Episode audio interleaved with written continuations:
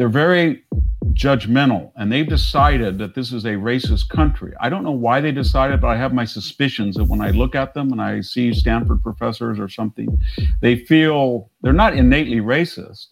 They just are culturally, if they see an African American professor, they're okay with him if he's in a certain income bracket, if he has a certain patois.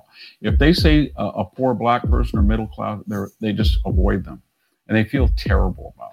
They feel so terrible that they're going to go tell, uh, you know, Bob Jones in Alabama on a uh, a forklift that he's the problem. His racism is the problem in America.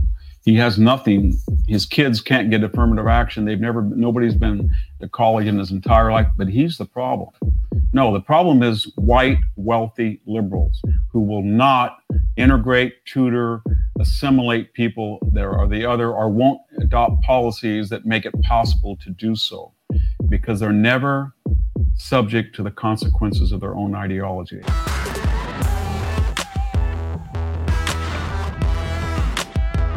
Hello and welcome to Triggernometry. I'm Francis Foster. I'm Konstantin Kisin. And this is a show for you if you want honest conversations with fascinating people. A fascinating person we have for you today. He's an American historian, commentator, and author, including of his upcoming book, The Dying Citizen. Professor uh, Victor Davis Hanson, welcome to Triggernometry. Thank you for having me. It's a great pleasure to have you on. And uh, one of the reasons we're especially keen to speak with you is, you know, we talk a lot on the show about wokeness and all this other sort of stuff that's day to day, the day to day of politics. But we're always so happy to have historians on the show because we think that you offer a broader perspective that's, that's often very instructive as to the time that we're in at the moment. So let me get straight into it.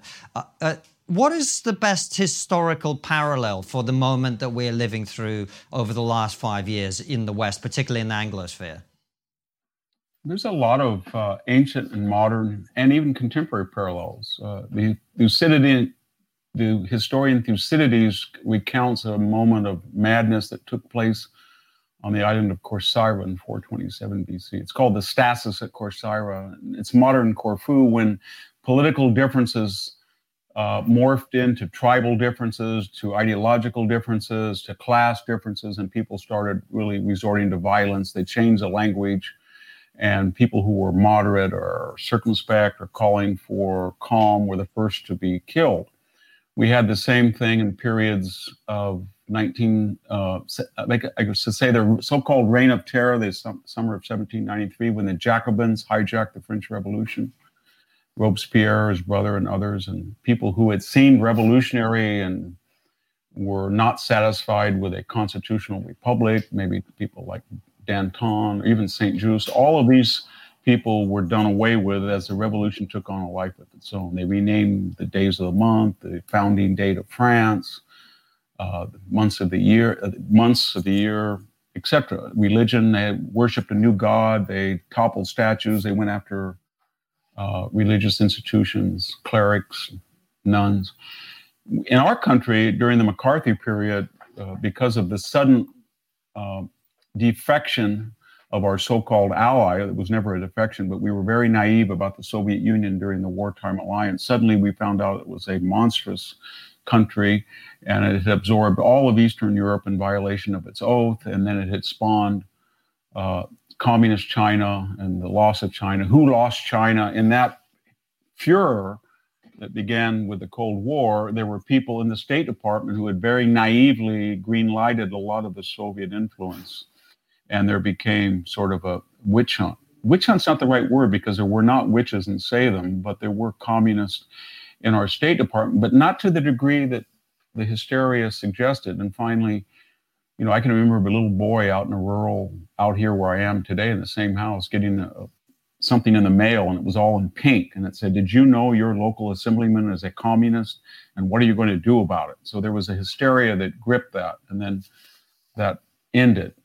So we have the democratic societies, Tocqueville, Democracy in America, if you remember, he warned about that and why a constitutional republic was essential and political scientists from Aristotle to Machiavelli to Tocqueville have warned us that in a democratic, radically populist, egalitarian society without checks and balances, It's uh, very easy to convince the majority.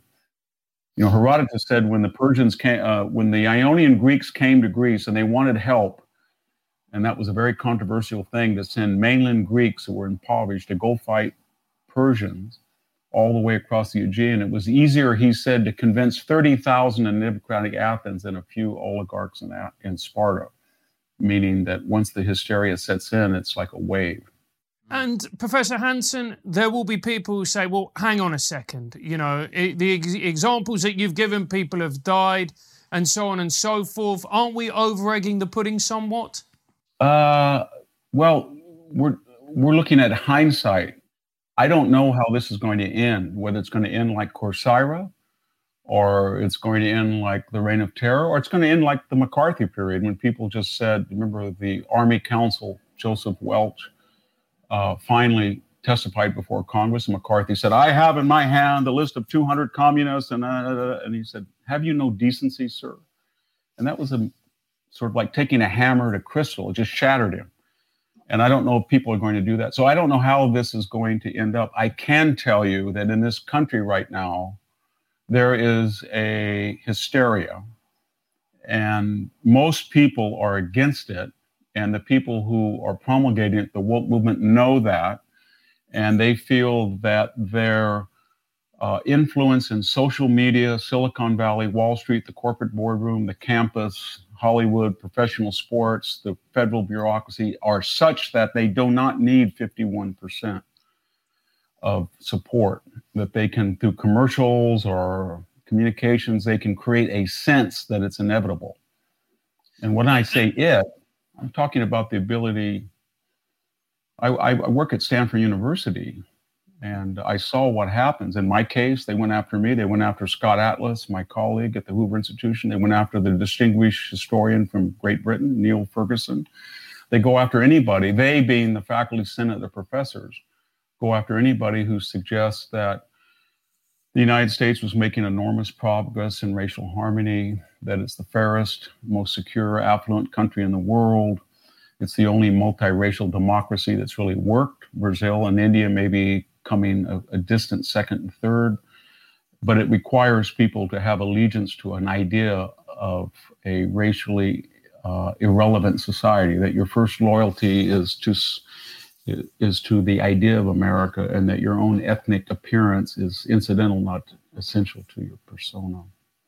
And Professor Hanson, you use the word hysteria. W- what do you mean by this? Can we break this apart? What do you mean by the hysteria? And what is the cause of this hysteria, as you say? Well, we can see the cause and the effect. Yesterday in San Francisco, uh, people there who had been supported all of this uh, there was a poll taken 40% of San Franciscans expressed a desire to leave their liberal city. Not because of conservatives, not because of the police, because there's rampant chaos. What do they mean by that? They mean that Target, that Walgreens are not are pulling out. They're either shutting the stores or they're having limited hours. Now, why are they doing that? Because ideologically, left-wing people believe that the district attorney, who was the child of 60s revolutionaries, and the police department either can't or won't prosecute crimes for ideological reasons. That e, people of color, if they commit crimes, that's a method of redistribution and social justice, getting back at the system. So the hysteria is you, you're in Walgreens, somebody's taking a picture, an African American youth goes into a bicycle, goes into the store, robs everything in front of the security guard and the reporter. They film it, they put it on YouTube. And then everybody said, that's just incidental. It's not essential to who we are. And then a week later, you have Neiman Marcus at the heart of San Francisco in Union Square, an upscale, very luxury orientated boutique and these are not essentials like food. These are handbag, Gucci's things. And all of a sudden, 10 or 12 African American youth come in, they loot, they come out, they jump in the cars, and there's no consequences.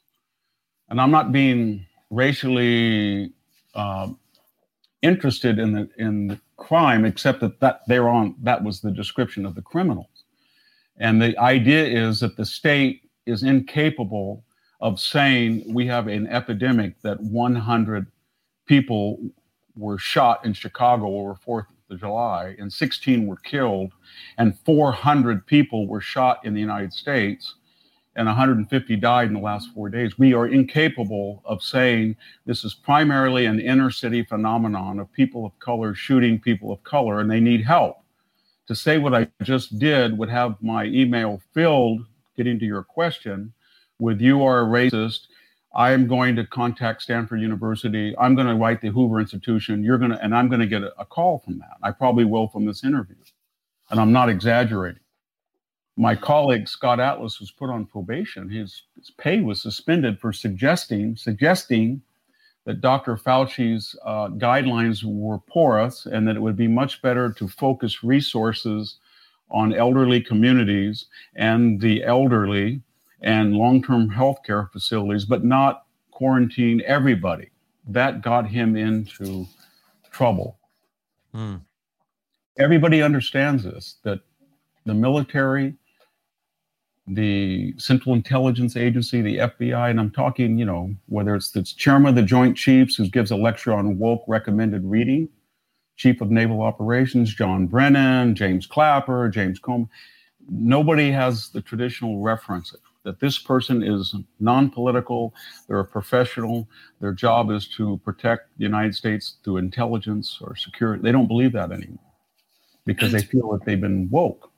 And you said that you have you don't know if this if we've reached in so we don't know if this is peak woke for example but do you think we've reached the peak of this kind of hysteria or do you actually think that we have some way to go let me put it this way in 1917, a very small minority who had no popular support in Russia, the Bolsheviks, upper middle class kids. Lenin was upper middle. They were all that way. They and they had thugs around them. Stalin was a bank robber.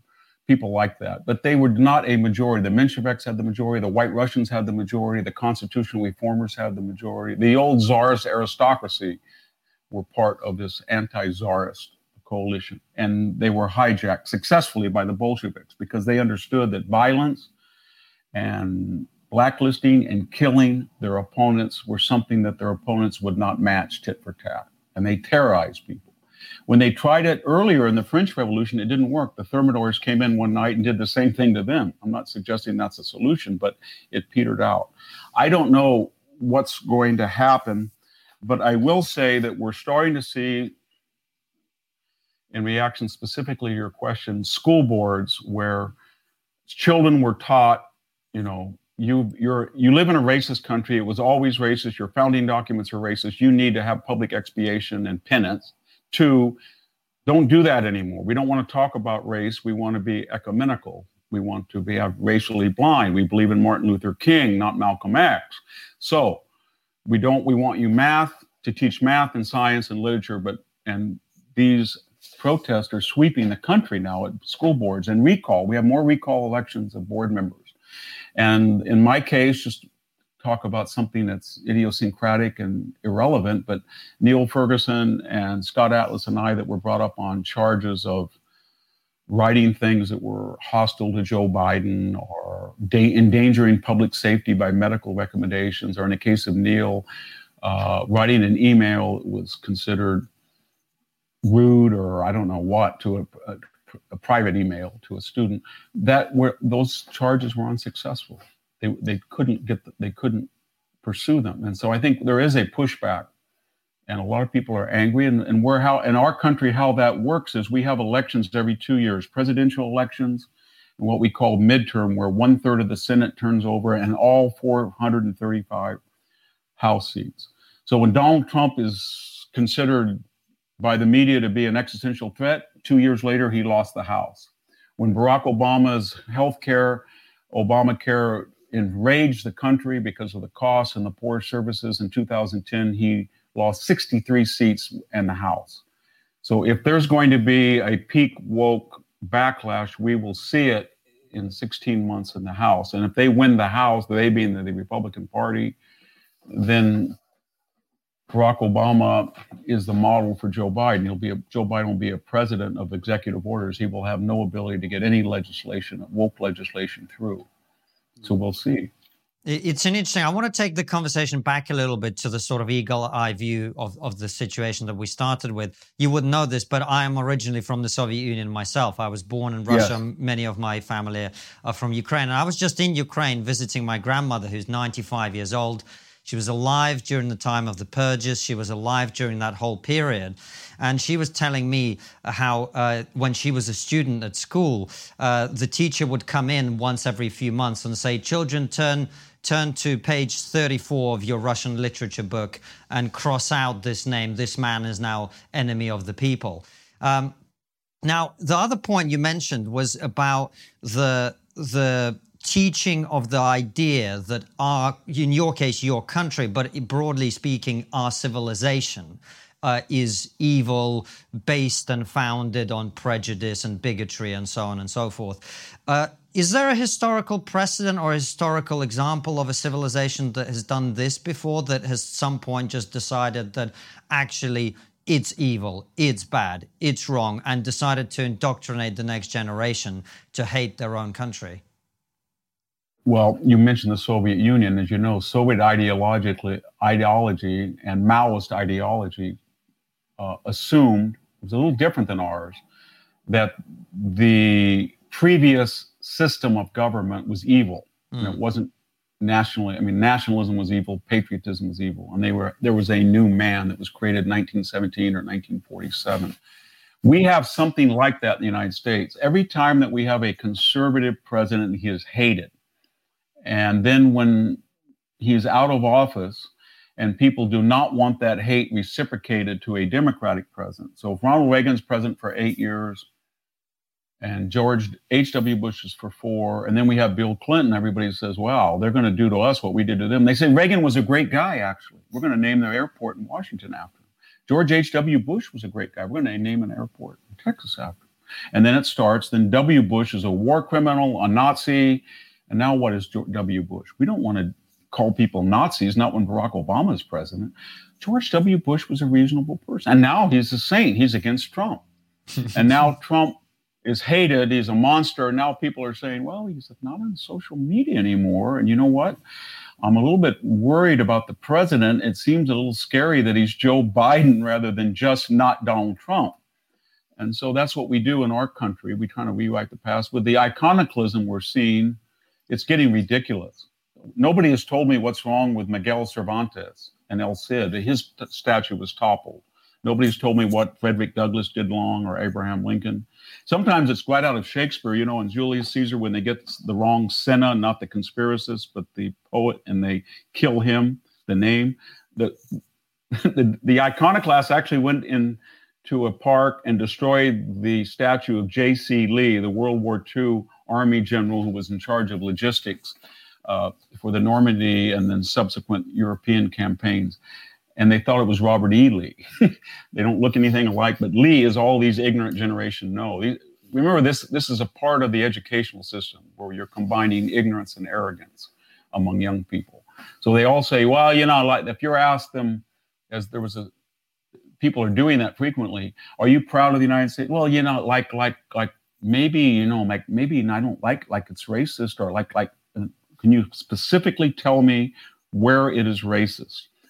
identify what manifest symptom you see, what document makes us racist. There's, there's just a blank stare. And that, that's very Soviet or Maoist trait. I'm expecting a Maoist dunce caps pretty soon, where people who object in class will have to sit in the back and wear a cone on their head, or, or they're persecuted for wearing eyeglasses or something. Mm. Uh, and Professor Hanson, how did we get here? And you know, whenever we ask people this question, they always come out with Foucault and this and that and postmodernism, blah blah blah, which is all fine. It's all well and good, and I'm sure that's a part of it. But the question for me, much more interestingly, I think, is why are particularly young people, but we as a society more generally, susceptible to these ideas right here, right now? Is it yeah, the fact yeah. that you talked recently in one of your, your, lectures about the erosion of the middle class that's happened over the last 40 and 50 years? The fact that young people don't have access to the only form of capital that poorer people traditionally ever had access to, which is housing. Is, is that really what's driving this? A generation of people who don't see a better future for themselves. And as a result, they're not really attached to anything and therefore they are vulnerable to, to this sort of ideology. Yeah, I think what you're talking about are two things. There's proximate, immediate causes. Imagine an IED. What what sets an IED off at that moment versus what's the technology or the desire to build it, which is long in coming. So you're, you're correct. People have said, well, there was the Frankfurt School, and then there was Gramsci, and there was post-structuralism, postmodernism, and academy, and it was all anti-Western, and it was all based on this romance about, you know, going back to Rousseau and Dryden about the noble savage, all this stuff. Okay. And then there was structural transformations in America. And one of the things is that all of the traditional catalysts for what I would call traditionalism were eroded. We have $1.7 trillion in collective student debt. And they're, they're carrying about 30%, and they're not all subsidized. These were outsourced to big banks, and they're, they're paying 7% on some of these loans. And there are BAs, especially in the social sciences, environmental sciences, humanities, were not competitive. In other words, employers looked at them and said, I don't see a guy with a BA any better writer, analyst, or thinker than a guy with a high school diploma. And these are the, I'm talking now about the BLM and Antifa, especially profiles of kind of woke people that are half educated enough to know that the politics, but they don't have the skills and they're angry. So what do they do? They can't buy a house. They don't get married, if at all, but then not until their 30s.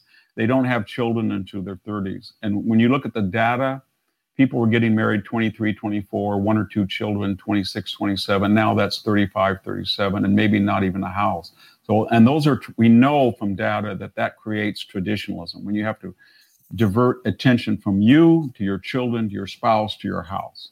That's one thing. The middle class, and you're right. And then another thing, of course, was we have a new tribalism, partly because we went from a binary 90 to 10%, 10% black, and assimilated 19, 90% of so called white. And sometimes it was kind of ridiculous. If you were Armenian, you weren't white, or Arab American, you weren't white, or Near Eastern, you weren't white, or Mexican. And then suddenly Italians, or you were white, whatever that meant. It was based on success and even Asians. You could be if you were the you know ophthalmologist making 150,000 from Korea and you were white, so called. White didn't have anything to do with skin color in America anymore. It was a state of mind. But the African American minority had not progressed as rapidly, although it was assimilating very very successfully the last 20 years.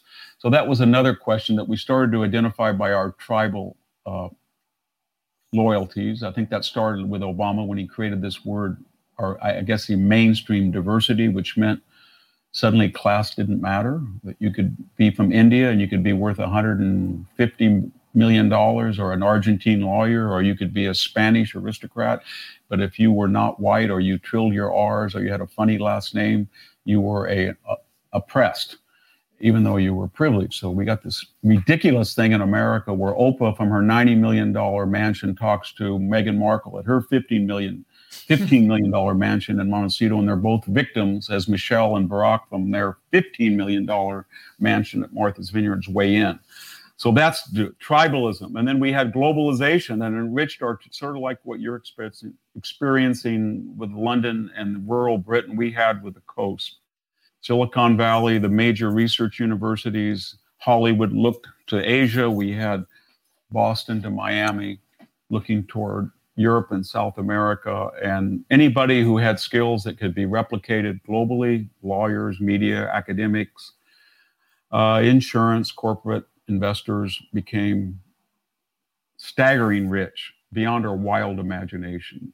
You know, not just multi-million, but multi-billion dollars. And anybody in the middle who, whose labor could be Xerox, lathe worker, auto worker, small farmer, they were sort of redundant and we kind of created a juxtaposed cause and effect. Well, they left, the jobs left because you were on meth.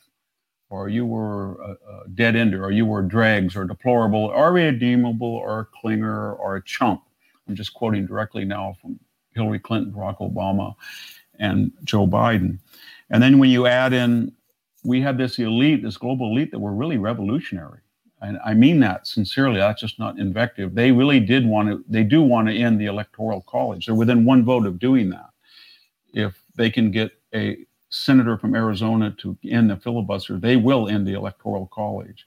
And they may be able to do it without a senatorial degree, much less the constitutional. They want to pack the court after 150 years to uh, 15 justices to get a liberal progressive majority by fiat.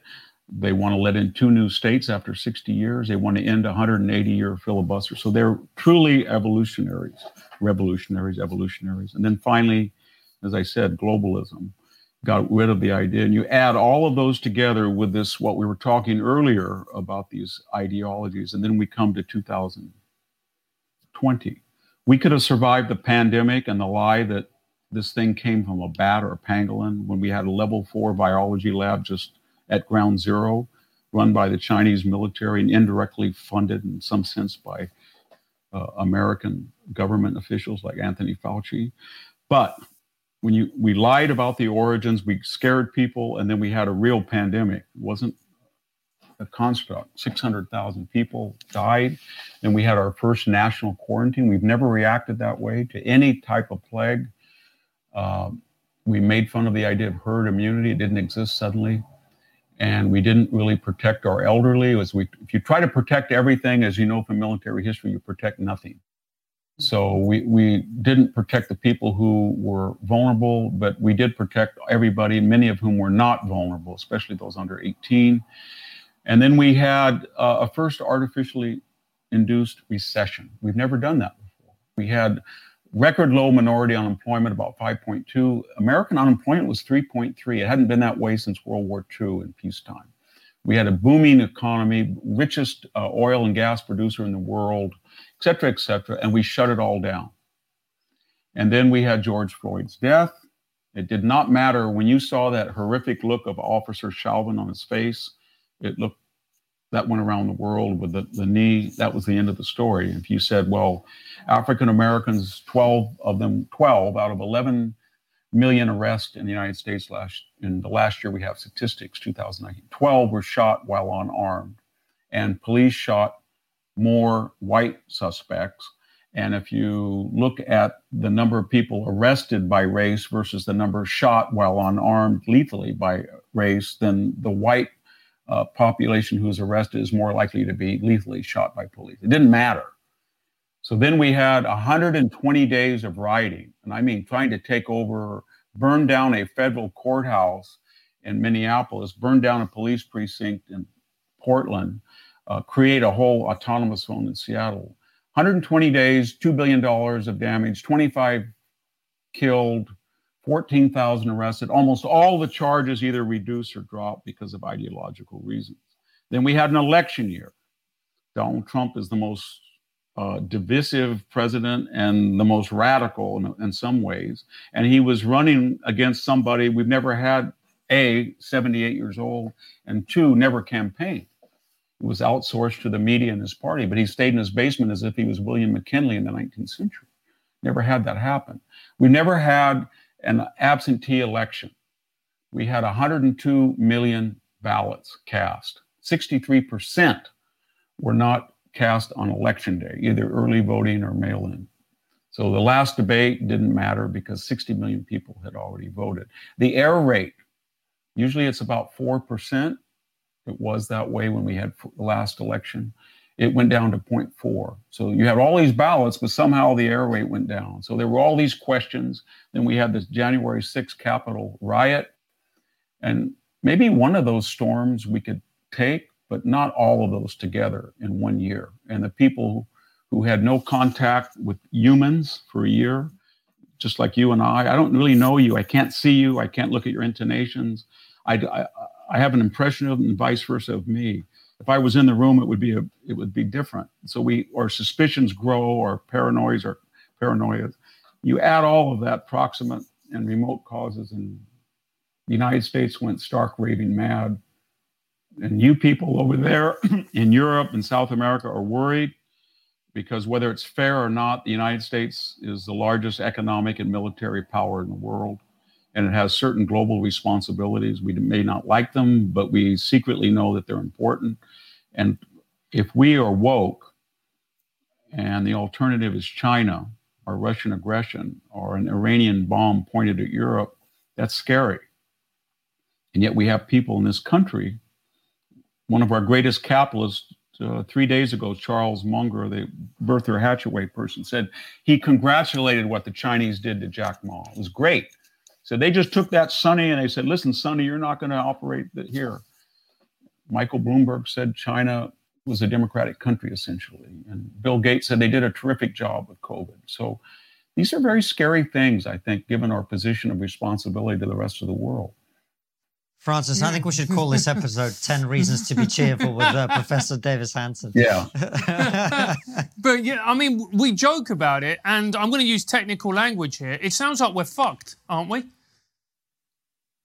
Well, I thought looking back at the United States, we were screwed in 1933 when we had 25% unemployment. And the house that I'm sitting in, which six generations of my family have owned, I was told when I grew up, and it wasn't nice in the 1950s, it was kind of shit, but uh, they had 27 people living here, relatives, and they would go each week down to the train station, find another person starving.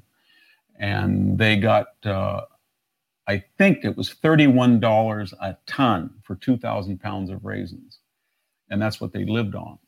So, you know, they made a, an income about $700. So that was bad. And then my family told me that my father said I had to fly 40 times over Japan in a B 29, and we got shot down twice and let, crash landed in Iwo Jima, and 14 planes of my squadron didn't make it. And your, by the way, your namesake, Victor Hanson, was killed on Okinawa, 1st Marine Division, college graduate. And then I would sit around Christmas, and then one relative would say, Hey, I rode with Patton right through France, and he got killed, and he got killed. And then I'd say to my brother, Who's Belden Cather? Well, he, he was our first cousin. He got shot in the head at Normandy. And then somebody would say, a guy at dinner and said, Well, I was up in Alaska fighting the Japanese. It was cold. It was worse than you guys had it. And that was what I grew up with. So our generation is the most pampered and leisured in the world. So this is a psychological problem, it's not a material problem. And so, I uh, find, let, let, me just push back. Uh, so, may I push back a little bit on what you said? Because coming back to what we talked about the erosion of the middle class, the student debt building up, the lack of housing, yes.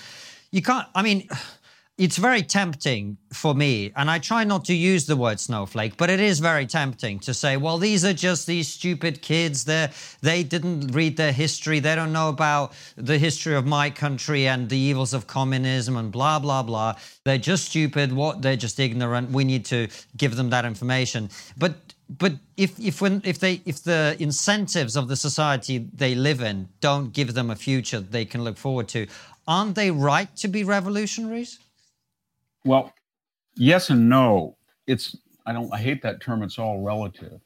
But in terms of historical or world poverty, no. Because I teach, I see students, I see people that are living on Winnebagos on the streets of Palo Alto, right next, by the way, to Menlo Park, uh, Google, Amazon, all that. But what I'm getting at is when I see people who are impoverished, I live in southwestern Fresno County, where the per capita income is less than Appalachia and we're ground zero for illegal immigration. So 95% of the people I see are Hispanic. And I go to Walmart. I'm probably about the only non Hispanic that goes in. Most of the so called white or Asian people have left. But when I look at the level of affluence, I lived overseas and I had to get in a line for 20 minutes to pay $10 to call home in the 1970s and a, a terrible line. These people are calling all over the world on cell phones. I go into Walmart and I can't believe how inexpensive things are. People are not. Uh, when we talked about theft in San Francisco, are you suggesting to me that the 10 people that broke into Neiman Marcus took those Gucci bags and went and ate them because they were so hungry? No. Or when they went and fenced them and they took a thousand dollar bag and got a hundred dollars. So in terms of actual poverty and deprivation? No, we're the most pampered affluent in the world and, and you can survive. But second, and here's, I think, your point, when they see the staggering amounts of wealth that others enjoy, and they mm. see this worship of mammon, and they look at Esquire and Vanity Fair and these ads, and they turn on TV, and the, the, the cool people are doing this, and you know, Dave, David Geffen is twittering that I'm in COVID on my $700 million yacht, kind of in isolation, ha ha, down in the Caribbean. They don't like that.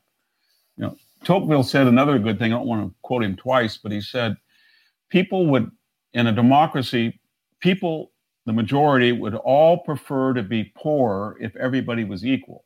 In other words, they would be willing not to have it so well if they knew that everybody else didn't have it so well. If you told them you will have it pretty well, but others will have it really well, they'll oppose that, given human nature. He was right about that. So a lot of this anger is I borrowed all this money and I got my BA in community studies, or I got mine in environmental protection, or I got mine in race and journalism. And guess what? I didn't get 60,000, 70,000, and I need 70,000 to buy a, a house and a car and to have a suburban life. So yeah, they're angry about that. And when they see the disproportionate wealth, and that's why I think class is a very important thing. And uh, and I think the left knows that because the, the biggest secret is if you look at the Fortune 400 in America, almost all that wealth is not timber, agriculture, steel, mining. It is social media, internet, insurance, law, investment, we're talking about uh, Jeff Bezos or Michael Bloomberg or Mark Zuckerberg or Lisa Jobs, and they're all woke. They're all left wing. And you look at the last election by zip code, and you look at it by congressional district, all of the blue strongholds are woke and they're wealthy. This is the biggest secret that these parties have flipped the Democratic Party no longer, and I, I was a registered Democrat. My family were for four generations. And I'm an independent now. But the Republicans used to be a country club white guy golf course caricature. They're not now. They are the working class, angry people of all different races increasingly. And the Democratic Party is the very wealthy and the woke and the very poor and the professional classes. And so this is what's so st- stunning about it that the traditional check on the accumulation of wealth and monopolies was the loudmouth left Marxist and media. And now they're all part of that system, of that Borg. And so nobody in the left, they love Mark Zuckerberg. They love Warren Buffett. They love Bill Gates. Mark Zuckerberg gave $500 million illegally in the sense that you're not supposed to take private money and target precincts in a presidential election to enhance voter turnout, drop off boxes for absentee ballots, hiring additional workers, and pre selected precincts in swing states to alter the outcome. He did that. Everybody thought it was wonderful. But uh, that's what's so bizarre about these times that I always thought the left was sort of wow. They have two things I grew up with. They're for free speech and they're very suspicious of the accumulation of massive amounts of, of capital that can lead to monopolies. And now I understand that everywhere I go to every campus I speak or where I work on, the biggest enemies of free speech are the left. They just call it hate speech. Professor Hanson, don't you think we're we're denigrating the left to some extent? And, and I'll explain why. Because when we talk about the left, we say that the left is woke, but not not all aspects of the left are woke, and certainly not all aspects of the left are in support of these huge conglomerates like your Facebooks or your Amazons that barely pay any taxes. There's plenty yeah. of people on the left who are fiercely critical of these corporations, as they should be. But they're impotent because the if you just do a, a little experiment after we're gone. Look at look at very prominent names in the Clinton and Obama administration. Where did they go after they left? And Big you'll time. find that the most prominent went to Silicon Valley. And I live, I work right in there. I can tell you, everybody from Anita Dunn to the to the Obama EPA director, they all went to Apple or Facebook. So they're part of that system. But the, what's what's insidious about it is your J.D. Rockefeller or Guggenheim or Mellon or Henry Ford today is Mark Zuckerberg in a tie dye T-shirt on a surfboard on Fourth of July, or he I see them in in downtown Palo Alto. Somebody I'll be walking to get something, and somebody will say, "See that guy right there? That guy is worth two billion dollars." I'll say, "How do you know?" I said, "I worked. I used to work for him." Or he said, "That guy was my student. He's worth five hundred million. What did they look like? They look. They're indistinguishable from homeless people in the way they dress. Cutoffs, flip flops. They're cool. They're hip. And so it's very hard for the left wing to consolidate their anger at them. If you look at the people right now, maybe it's for partisan or, or probably is political reasons, but you go to the US Congress, look at the congressional record, who is making speeches on the floor of the Senate and the House saying we've got to break up the monopolies, we've got to make them adhere to the principles of the Constitution. It's former free market Milton Friedman Republicans that have switched. And who is defending them is former, uh, you know, there's a Fed, there's a private enterprise capitalist octopus that's strangling. They're not that way anymore. Maybe uh, Elizabeth Warren, when she's not flipping houses and writing one of her books, How to Get Rich, is still a liberal crusader. But I don't see any effort on the part of the left, at least in this country, to break up these pernicious monopolies that are stifling free expression and free speech because they're too valuable in promoting a cause that otherwise would not enjoy 51% popular um, support. And Professor Hanson, that therefore leads me on nicely to the next question, which is therefore, are these labels like left and right become totally redundant? They don't apply anymore. I, I agree entirely. And that's why I sometimes have people on the right get angry at me because I think class, I'm not a Marxist by any means. I'm kind of a populist if there's, and that's an in, inexact term, but I think really that we've been fooled by this race, race, race, deliberately so. Mm-hmm. I think the left decided somewhat where in the in the 21st century that Marxism doesn't work here because of upward mobility and fluidity. Yeah. And they thought, you know what? We tried it. Uh, the last guy who was successful at it was Bill Clinton, uh, middle class agenda. But race is different because race is immutable and it doesn't change. And you can be LeBron James and worth a billion dollars and still say the police are going to kill you or they're horrible people or they're murderous, even though you have a security guard up in the LA hills. So once you said that oppression, oppressors and oppressed, victims and victimizers are not based on your actual living conditions, but on the color or the hue of your skin, then you had a permanent a permanent victim, and that's what the left has done. They've changed all of their ideology, all of their rhetoric to race, race, race, race, race. They don't talk about class, and it's very ironic because of the Great Society programs, the affirmative action. Uh, if you look at per capita income in the United States, the so-called white majority is not the biggest income. Asians, whether that constitutes Korean Americans or people from India, make on average about $20,000 per capita than so called whites. That's impossible in a racist society. And as one of my friends said, who's a Punjabi Sikh, he said, Look at me, I'm pure black, and I don't feel like a victim. And I said, That's because you're a multimillionaire. uh, and uh, you, you you bring up this important point, which I, I know your upcoming book uh, deals with, which is tribalism. And one of the things that I, I scares me about the time that we're in is I don't think enough people understand something which I think you you do, that tribalism is the default setting for human beings. And absolutely the when people talk about tribalism coming in or happening now, what they don't realize is it's we're going back to the default setting. And the reason it's so powerful, I think, is that it's very easy to activate these mental switches on people and to get people to be tribal based on things like race, sex, a little bit less, but particularly race, because we're just pre wired to do that. It was Plato who said that first. He said, Birds, believe it or not, he actually did write, birds of a feather flock together, quoting Socrates. I have four or five, do- five dogs, and I notice the Queensland Australian cattle dogs hang out together, and they don't like the labs. And when I look outside, I see all of the uh, mourning doves on one wire and the quail below them, and the hawks hang out together. So it's hardwired in, I guess, from our pre civilization Neanderthal days that we feel more comfortable with people who superficially resemble us. So the, the work of civilization was to see that that's a bad idea to always hire your first cousin when he's not qualified. And societies that are meritocratic succeed, and societies that are tribal don't. And that was the great contribution of Rome to the world. They actually invented a word natio. The Greeks didn't have it. They had 1,600 city states, all ethnically. There was no Hellas in the sense of a federated nation as there was with Rome that superseded finally race.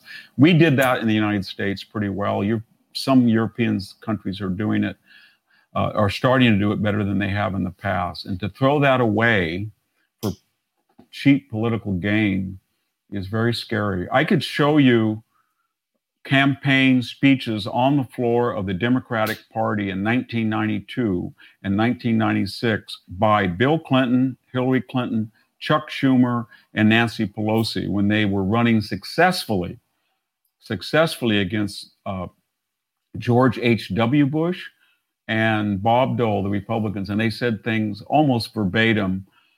We are a country of laws. We cannot have the illegal immigration because we can't assimilate, integrate, and intermarry people. If you come to the United States, come measured, diverse, legally, and we want you to come, but we cannot allow hordes to come through.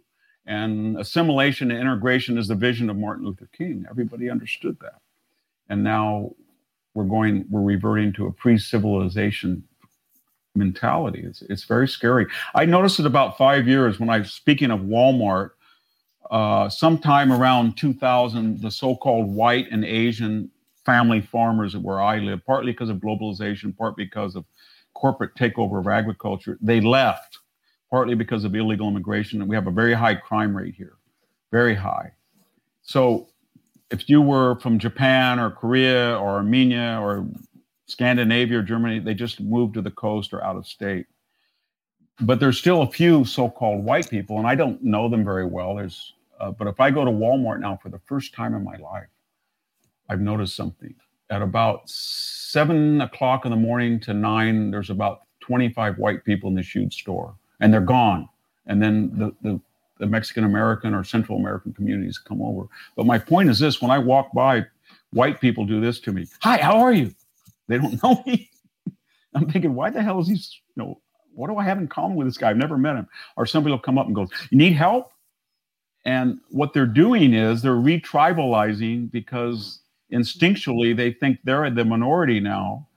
And they know that you can't say publicly because they're still the majority in the country, but in these areas, they're thinking La Raza, those guys, BLM, those guys.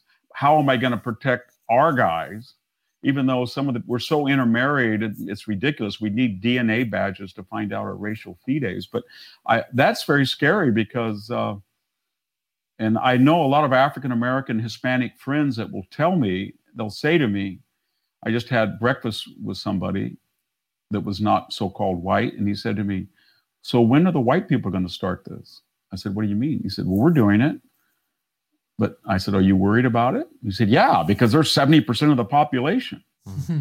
And I said, Well, they started it. Remember, it's the white liberal on the coast that thought this up that we all identified by a race because he was so guilty that he never wanted to live next to a, a Mexican guy or he didn't want to put his kids in the public schools. So he wanted, you know, where I at Stanford he wanted Castilleja or Sacred Heart or the Harker School, and he wanted to live in Atherton with wealthy Asians or whites, but he didn't want to live on East Palo Alto or San Jose.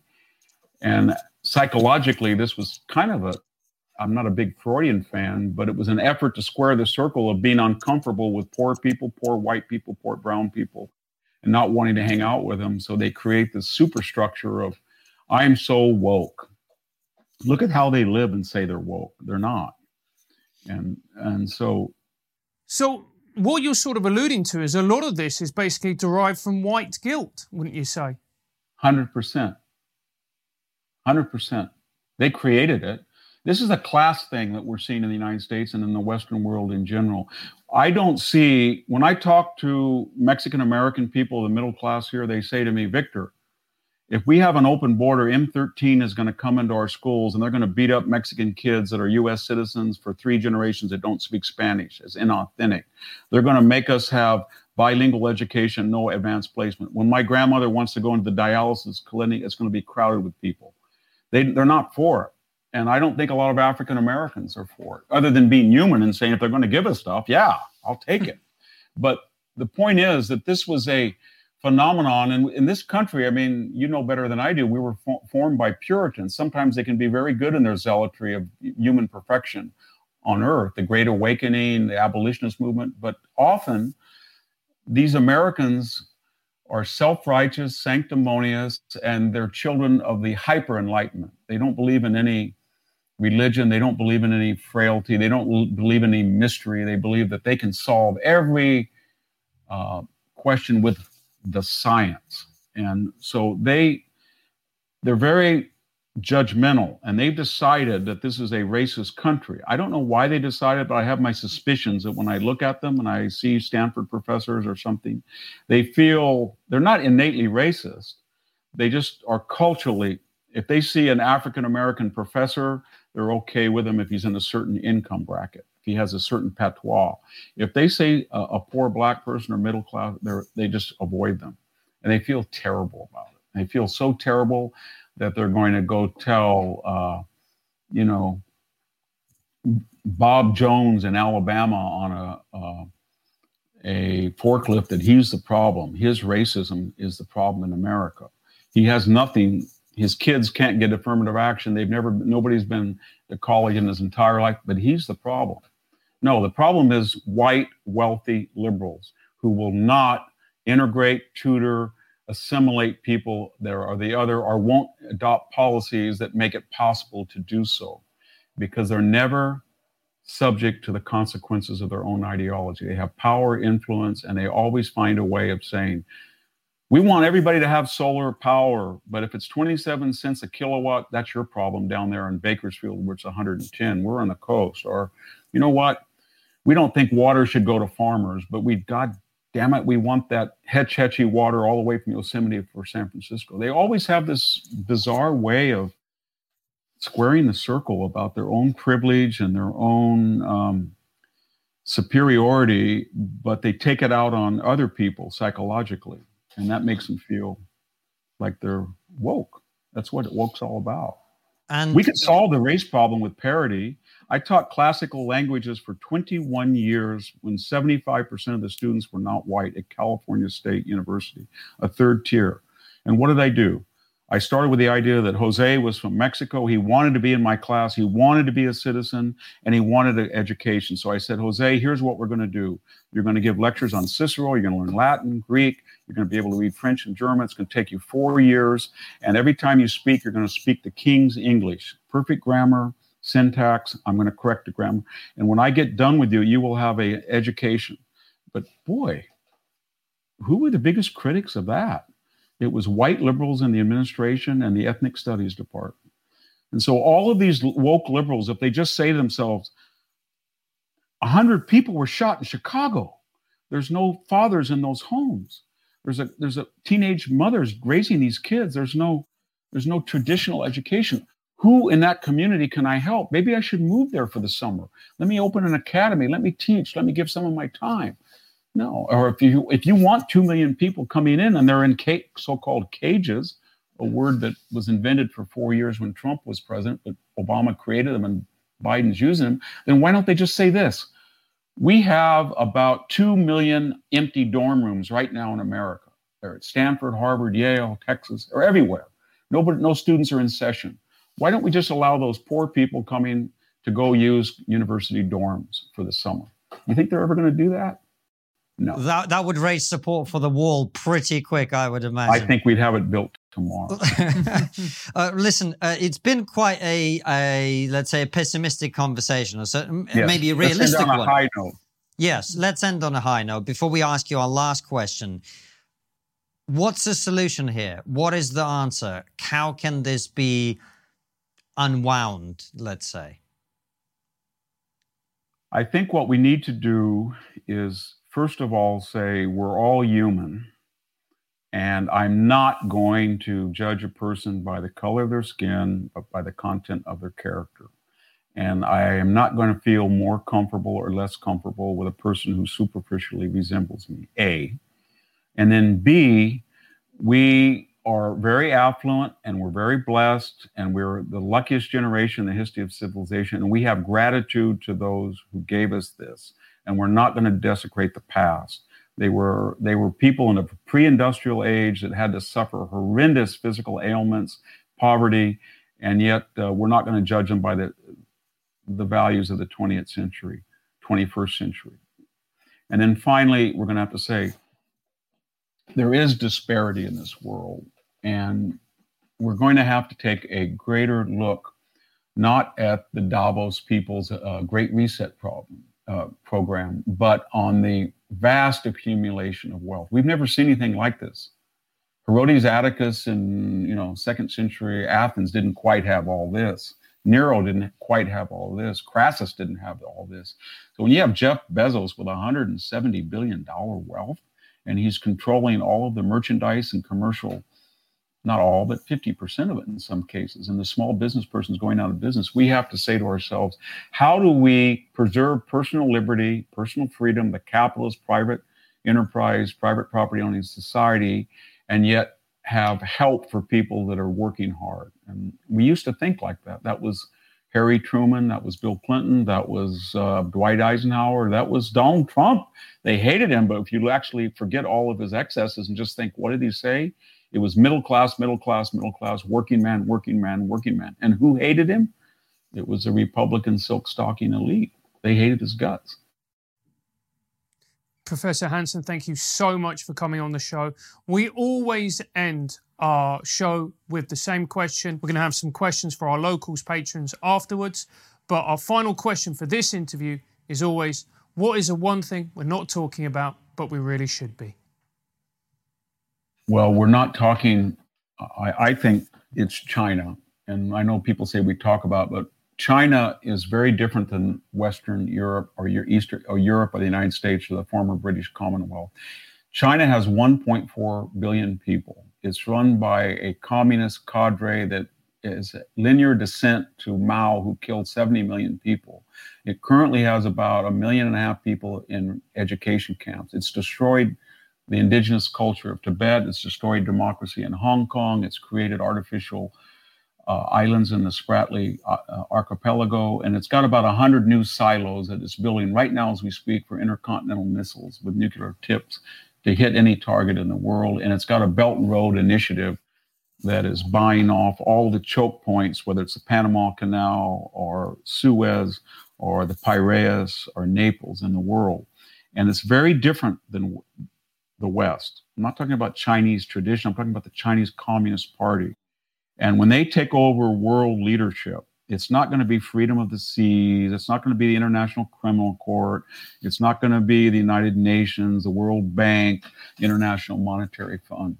It's going to be what you see in China today. And it's a scary idea. And they're very brilliant people, the Communist Party in China. And so if you start to criticism, as I just did, they will say, you're a racist and you're speaking in the long tradition of Western racism against Oriental people. They'll use that term deliberately, or they will say you're jealous, or they will say, hey, Victor, we've got a great billet at a university in China. Would you like to write a blog for us? And we will pay you $400,000 a year if you just do that.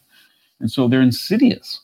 They being the Communist Party and its cadre. I, I speak as somebody who taught a lot of Chinese students are wonderful people, but every tenth one was, you know, pretty much uh, this is a terrible country and da da da da da. And we know that one one or two percent of the 380,000 here are engaged in helping the Chinese uh, Communist Party. So when you have, I'll just finish with this uplifting thought. When you have Michael Bloomberg saying that China is pr- pretty much uh, a consensual society, or when Charles Munger says, I'm really glad that Johnny Ma got what was coming to him in China. I mentioned Bill Gates.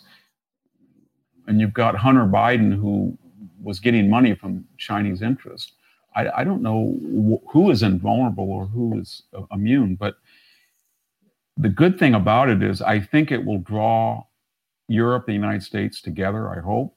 and people all over the world that are so-called westernized, they believe in a different paradigm than the Communist Party in China, because uh, this is Orwellian what we're facing, and it's it's gaining power and clout, especially after the COVID mm. disaster. Uh, that's a very good point. It's an issue we've covered extensively on the show, and I believe we do actually have a locals question for you on this very issue. But for the moment, thank you very much for coming on the show. I can't wait to read your book, which is coming out in October, The yeah. Dying Citizen. Really looking forward to that. And of course, thank you for your time. And thank you all for watching at home. We will see you very soon with another brilliant episode like this one or Raw Show. All of them go out 7 p.m. UK time. Take care and see you soon, guys.